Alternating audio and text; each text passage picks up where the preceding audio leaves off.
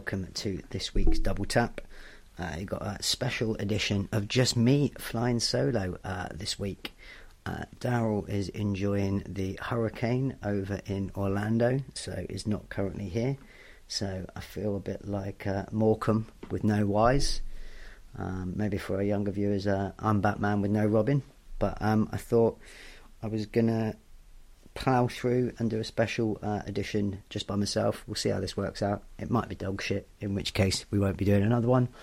But um, the real reason I wanted to do this one was I saw the incredibly sad news break on Sunday um, that Anthony Rumble Johnson had passed away.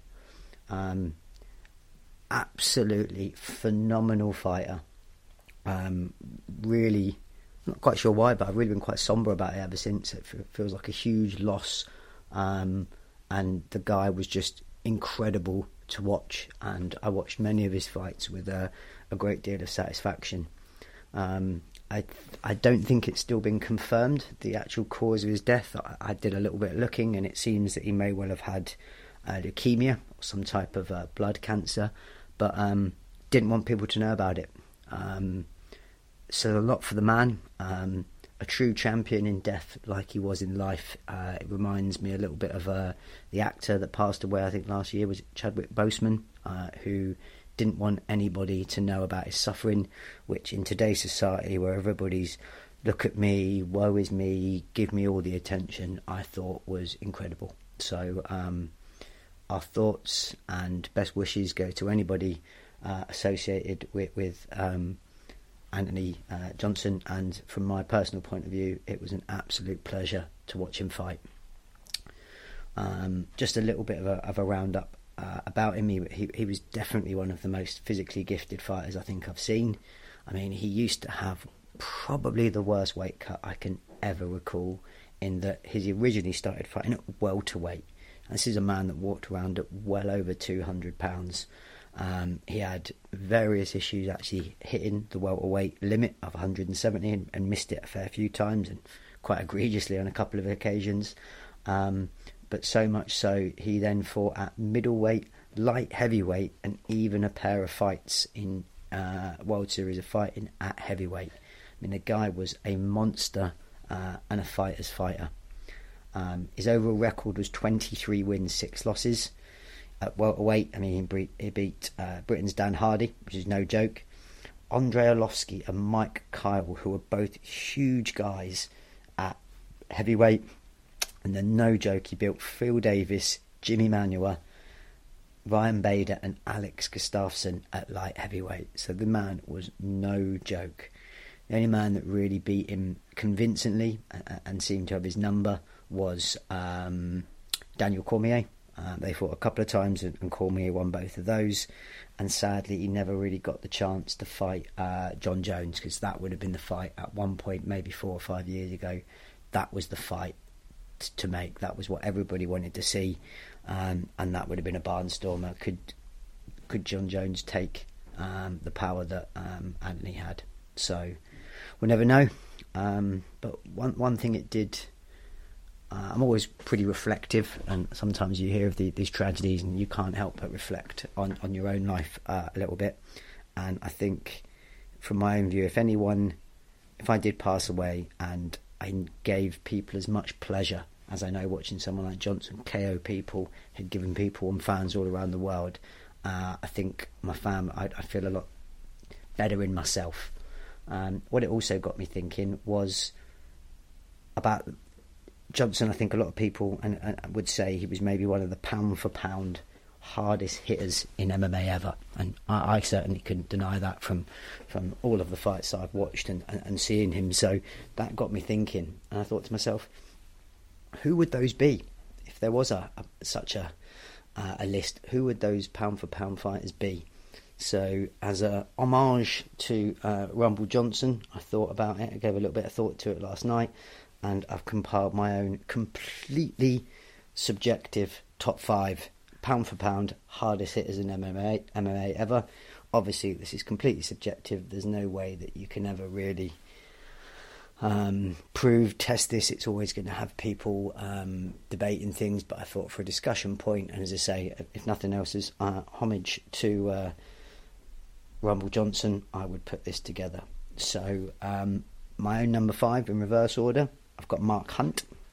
Uh, no list, I don't think, of, of pound for pound hardest hitters would be complete without the inventor of the walk off KO. Um, actually talked about him a, uh, a, couple of weeks ago in the podcast because he's just finished his, his fighting career. He finished uh, with a boxing match, uh, finished MMA a while ago, and he beat um, Sonny Bill Williams, the former Crosscode Rugby League player, for the Oceanic Heavyweight title. At 48, still got that power. Um, his MMA record was 13 wins, 14 losses, one draw, and that record probably is slightly uh, deceiving in terms of the quality because he only fought the absolute best. 10 of his 13 wins uh, by KO, uh, and a nice little stat that I found uh, to try and judge all of these guys that I put together is the average time spent in the cage uh, for per fight. His average was nine minutes forty five seconds, but I don't think any list could really be complete without without Mark Hunt. Number four, I've gone for Rumble. This is certainly just not uh, the sympathy vote. He would definitely make my top five um, of all time. I've already talked about um, some of his, his achievements and who he beat with his um, 23 and 6 record. Uh, 17 of those K, uh, K 23 wins um, were KOs. Um, of his 13 wins in the UFC, 11 were by knockout, and he averaged just 6 minutes 59 seconds in the cage. So, phenomenal work from Rumble. Uh, my number three, uh, I've gone for Dan Henderson. So everybody uh, knew about the H bomb and exactly what Dan Henderson brought to a fight, which was absolutely savage wrestling and one of the hardest right hands ever. But could people stop that? And I mean, what a pairing of MMA skills to have. No one could take him down, and if he got a chance, he would just blitz you with that overhand right. Um, people knew what was coming. The amount of people that tried to stop it sadly didn't get a chance. Um, Henderson finished his own uh, career with a record of 32 wins, uh, 15 losses, 18 of those wins coming by KO. Um, he built Gilbert uh, uh, Victor Belfort, Juarez, Bisping, and he even beat, which shows power goes up and stays with you as one of the last things to go, a bit like Mark Hunt, Fedor at heavyweight in Strikeforce. Um, his cage average uh, fight time was a little bit longer because he did have a few decisions, uh, but his average time in the cage was coming in at 11 minutes 4 seconds. Number two, close this was uh, to, to being top, and a real personal favourite of mine was Shane Carwin. Now, he was only around um, for a small period, but man, did he burn brightly for that period. Came into MMA quite late, but the guy was a fucking tank of a man. So he finished uh, with a 12 wins, 2 losses as his uh, record, uh, 4 and 2 record in the UFC. Uh, All four wins were by knockout.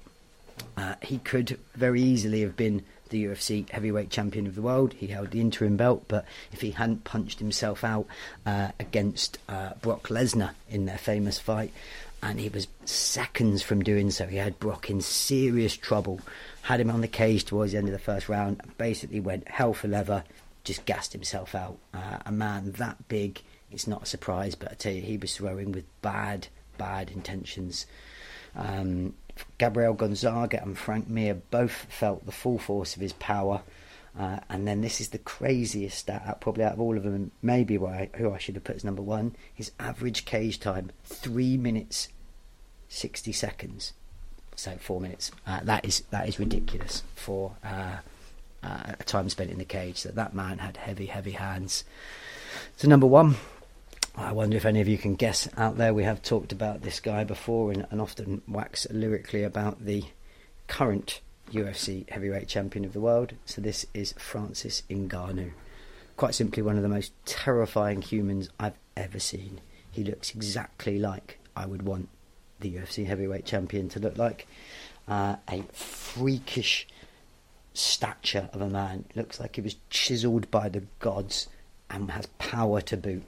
So he currently has 17 MMA wins with 11 by KO, and his average time in the cage is uh, 6 minutes 6 seconds. Um, still one of the scariest knockouts I think I've ever seen is when he knocked Alistair Overeem into another dimension and made his teeth, his teeth, his toes curl. Such was the power and the venom that he hit, he, he hit him with. Sadly, he seems to be sitting out at the moment in a bit of a standoff with the UFC. No one's entirely sure why that is and, and what's quite happening there. But um, yeah, he would be my number one.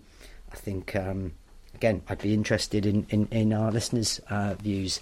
You know, give us your own top five. Give us your, your views on my top five. Um, could you do better than that? But Carwin and Ngannou fighting for the heavyweight title, that would literally be one of my dream fights. What what a fight that would be. Anyway, moving on uh, from um, our homage to uh,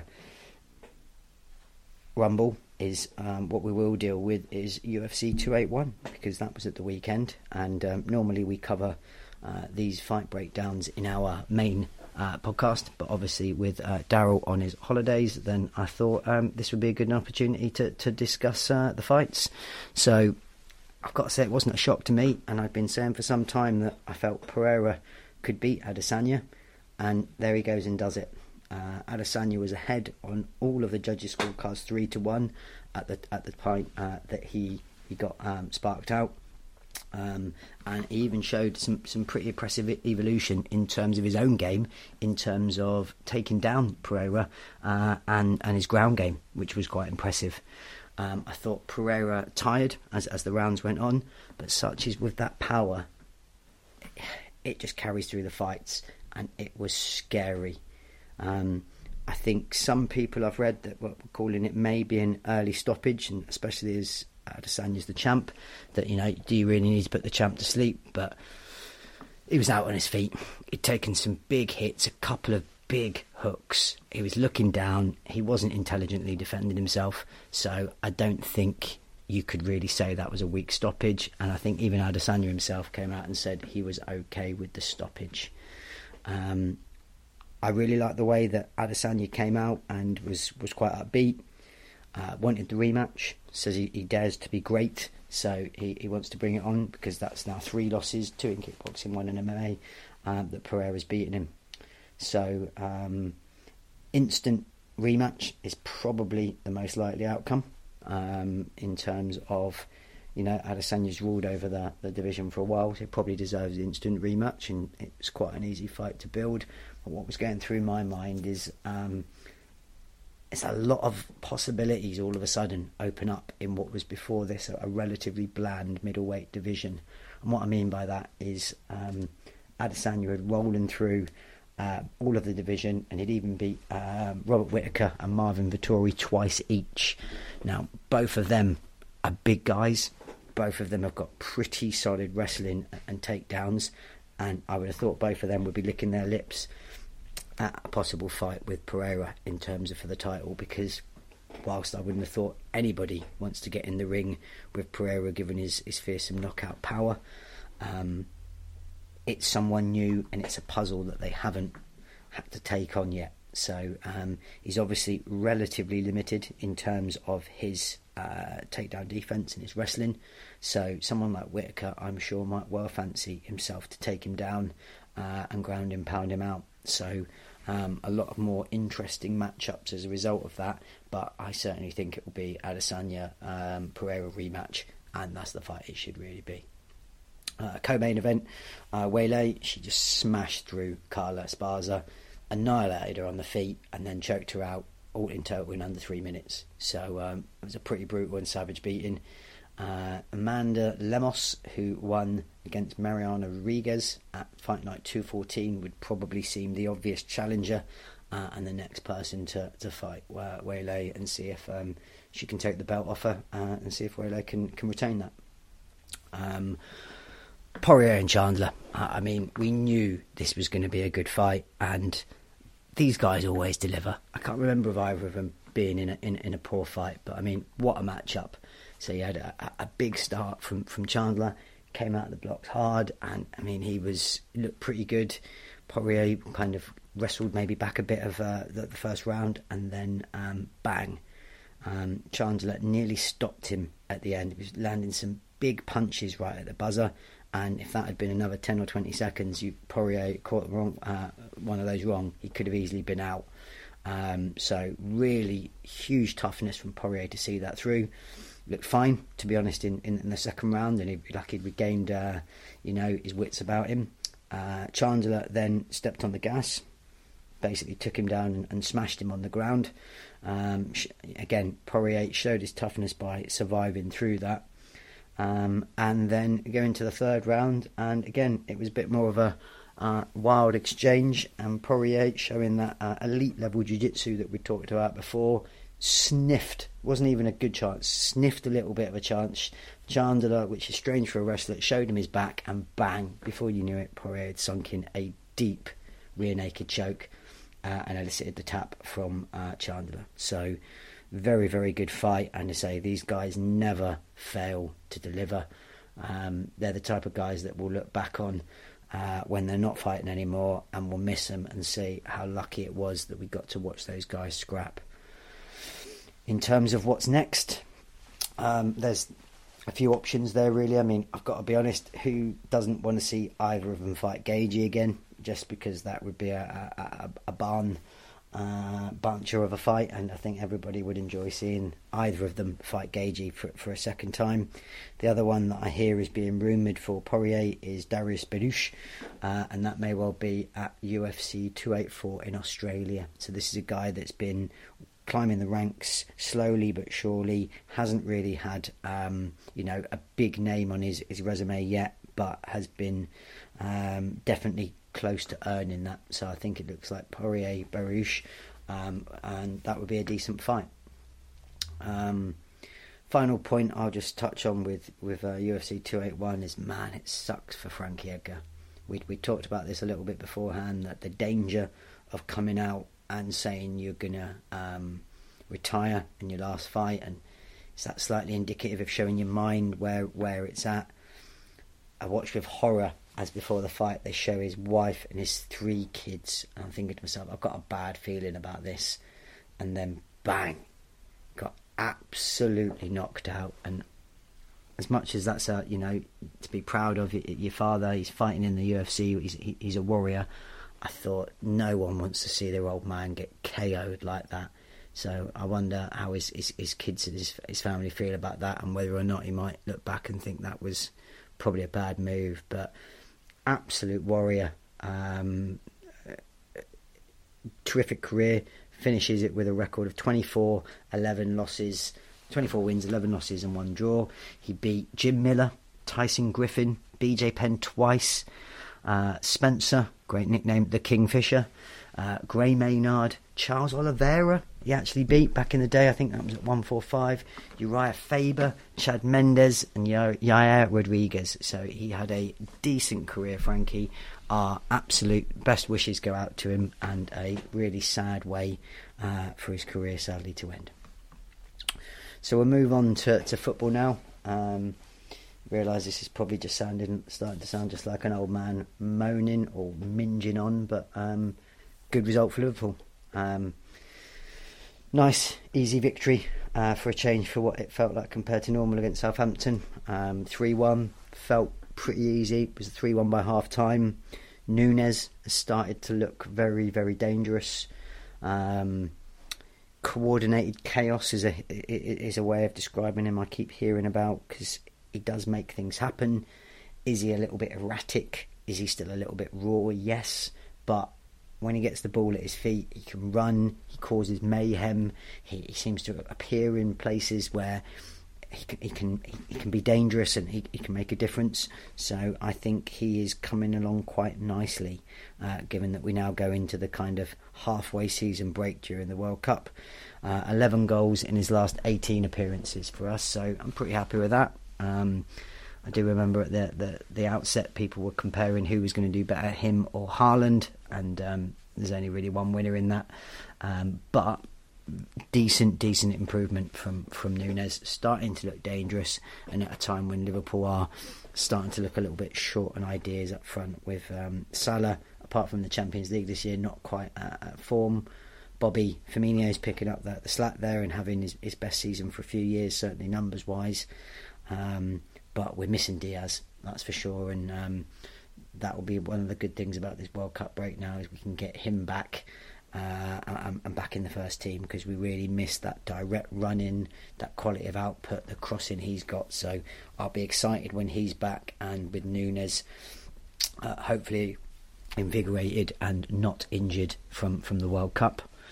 Um, having a little look at uh, around the rest of the games. So City struggling a little bit really um, at home, losing to Brentford with a last minute goal. Um, a couple of poor results on, uh, on the spin really for City. Even though they won the last game, they had a man sent off, and they really had to labour to get that win.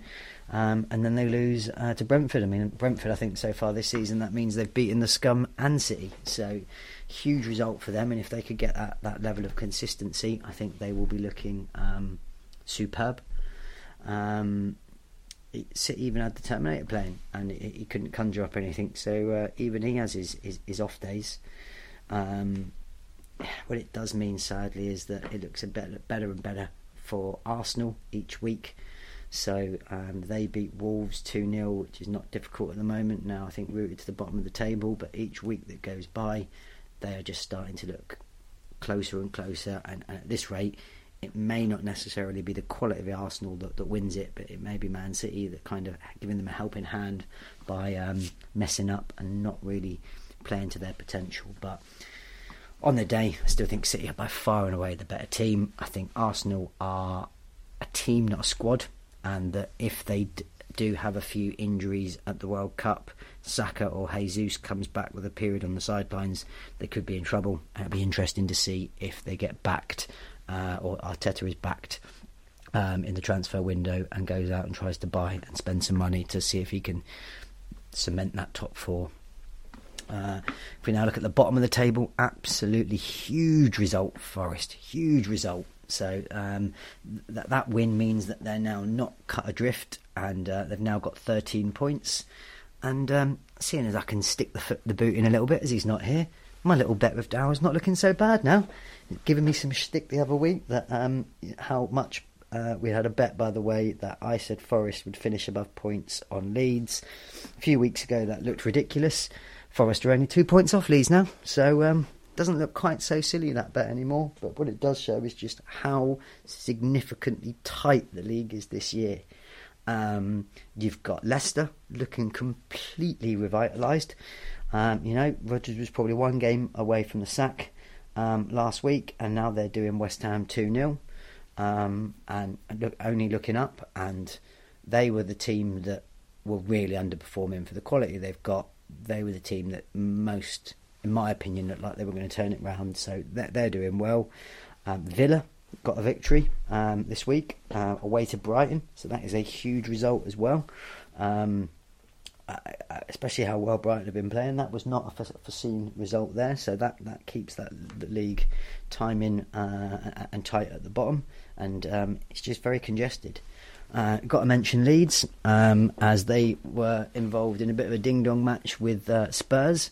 Both had come from behind to beat Bournemouth recently. Uh, this time Leeds were up, were, were winning, but uh, Spurs eventually came out and um, took the victory 4 3. So that was um, looked a, a, pretty decent game.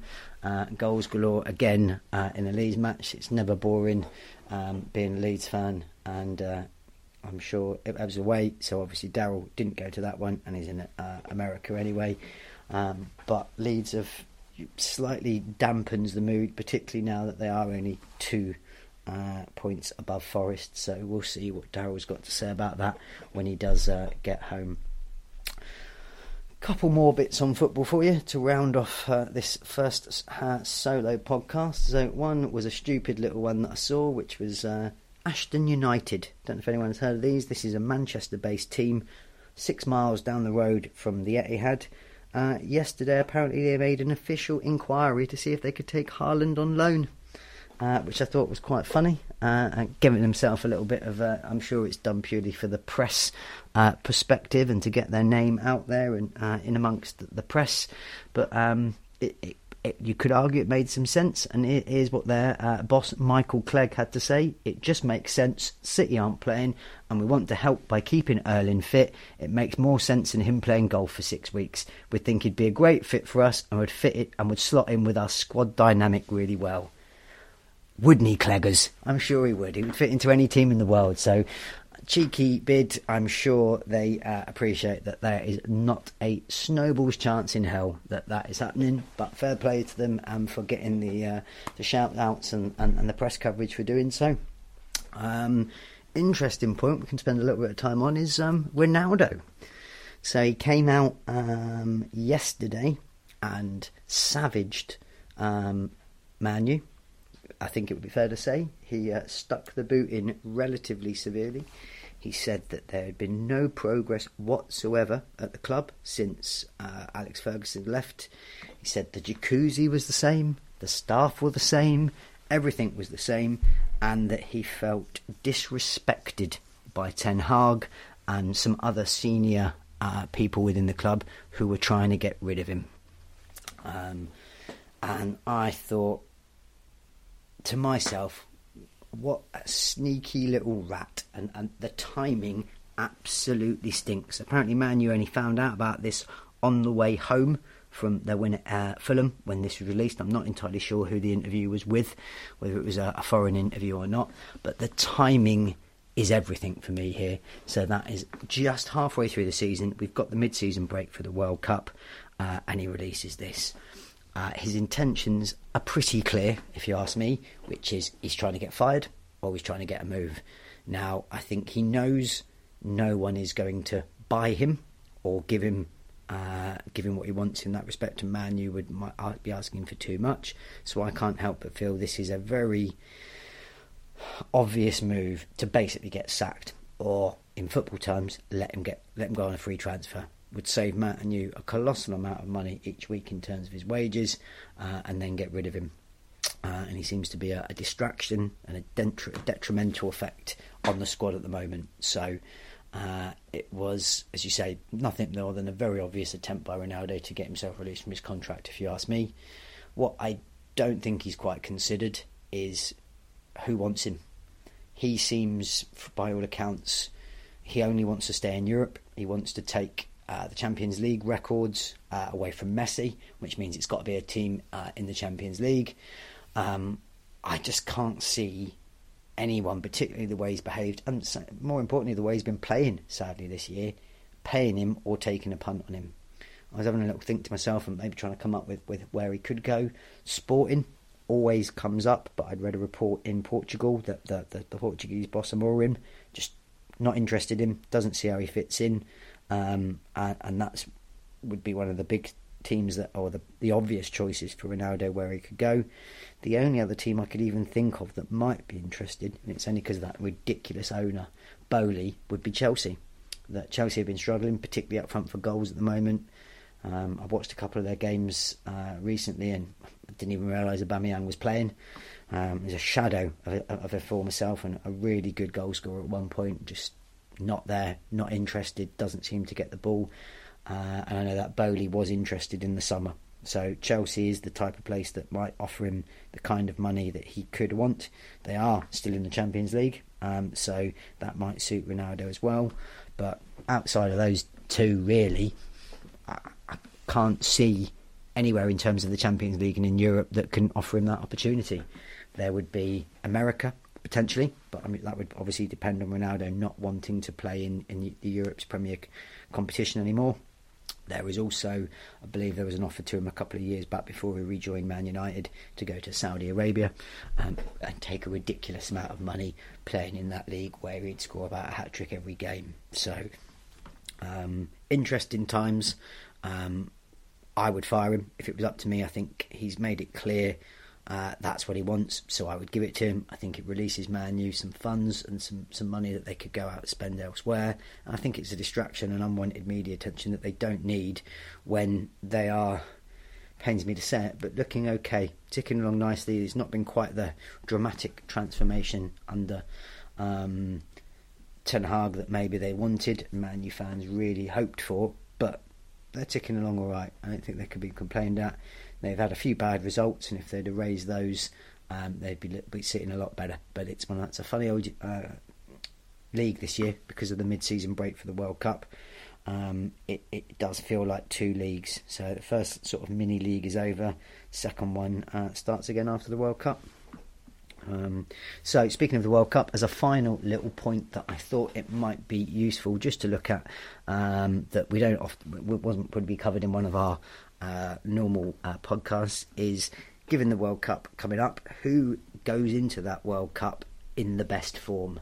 So who who should we be looking out for to maybe sticking a, sneaky fiver on as, as the top scorer or as the player of the tournament that um, people might be doing? So I've got some some stats here which are this season Europe's top five most deadly players in terms of their goal contributions. So this is both goals and assists in the games. Um, most of these are relatively obvious, but number one I think will take you by surprise. Um, but let's have a look then. So we've got number five, Mbappe. So Paris Saint Germain this year, uh, 20 games he's played in in the current season, 19 goals, 5 assists, 24 goal contributions in 20 games. That is crazy. So all of these players here actually have a positive, i.e., more goals and assists per game ratio, but anyone with over a goal and, or an assisted game, that is crazy. Number four, and warming himself up quite nicely uh, for the World Cup, is the GOAT himself, Lionel Messi. 26 games currently played so far for PSG this year. Sorry, 26 goal um, contributions, 19 games. He's got 12 goals, 14 assists. So he is banging form just before um, the World Cup and it shows you how good PSG are doing. Their their front three, uh, renowned front three, all three are in this top five. So that's pretty impressive and shows you how they're doing. Even though it's slightly deceiving because a lot of those assists are to each other. You know, good players passing to good players, it's going to result in goals. Number three, Terminator. 26 goal uh, involvement so far, but in only 18 games. So 18 games, 23 goals, 3 assists. Uh, for City, Number two, just uh, aforementioned uh, in, in, PSG's team. So this is Neymar, who is actually leading the way with the goal contributions over his two other teammates. So he's currently got 27 uh, goal um, contributions in 20 games. That's 15 goals and 12 assists, which is absolutely crazy. Uh, and then number one, I'm sure if I all gave you uh, a fair few guesses, you probably wouldn't get this. Um, very highly rated. Be very interesting to see how he gets on uh, at the World Cup going with Holland. But it's uh, Leeds will be kicking himself. They didn't uh, manage to get this deal over the line, uh, and maybe they might try to rekindle that. But I suspect if he carries on in this form, his price tank, uh, tag will be flying up. But Cody Gakpo for PSV, so he's currently got 30 goal contributions in 24 games. So that's 13 goals and 17 assists. So 30 and 24 is incredible. Um, so I just thought I'd give you a little rundown of those bang form players in terms of people to look for. Obviously, all of them, bar Haaland, will be going to the World Cup, so they may be people to watch out for. And certainly for team of the, uh, the, the tournament of the season, or the team of the tournament, sorry, and maybe uh, I think Gakpo to go in there. It could definitely be a shout. Messi, uh, Messi, Mbappe, or Neymar to be the top scorer, all probably the top three in the betting would be sensible shouts as well. But anyway, I think I have rambled on enough uh, now. I will call this time on this uh, double tap and um, speak to you all soon. Thanks very much. In fact, before I do go, I'm just going to give myself a little plug here, only because it would absolutely kill Daryl inside if this is the most popular episode. So if you are listening to this, I'm going to ask you to tweet it, to share it, to like and subscribe it, just if nothing else, just so that we can kill Curly Sue a little bit inside whilst he's on holiday. So, thanks very much, all.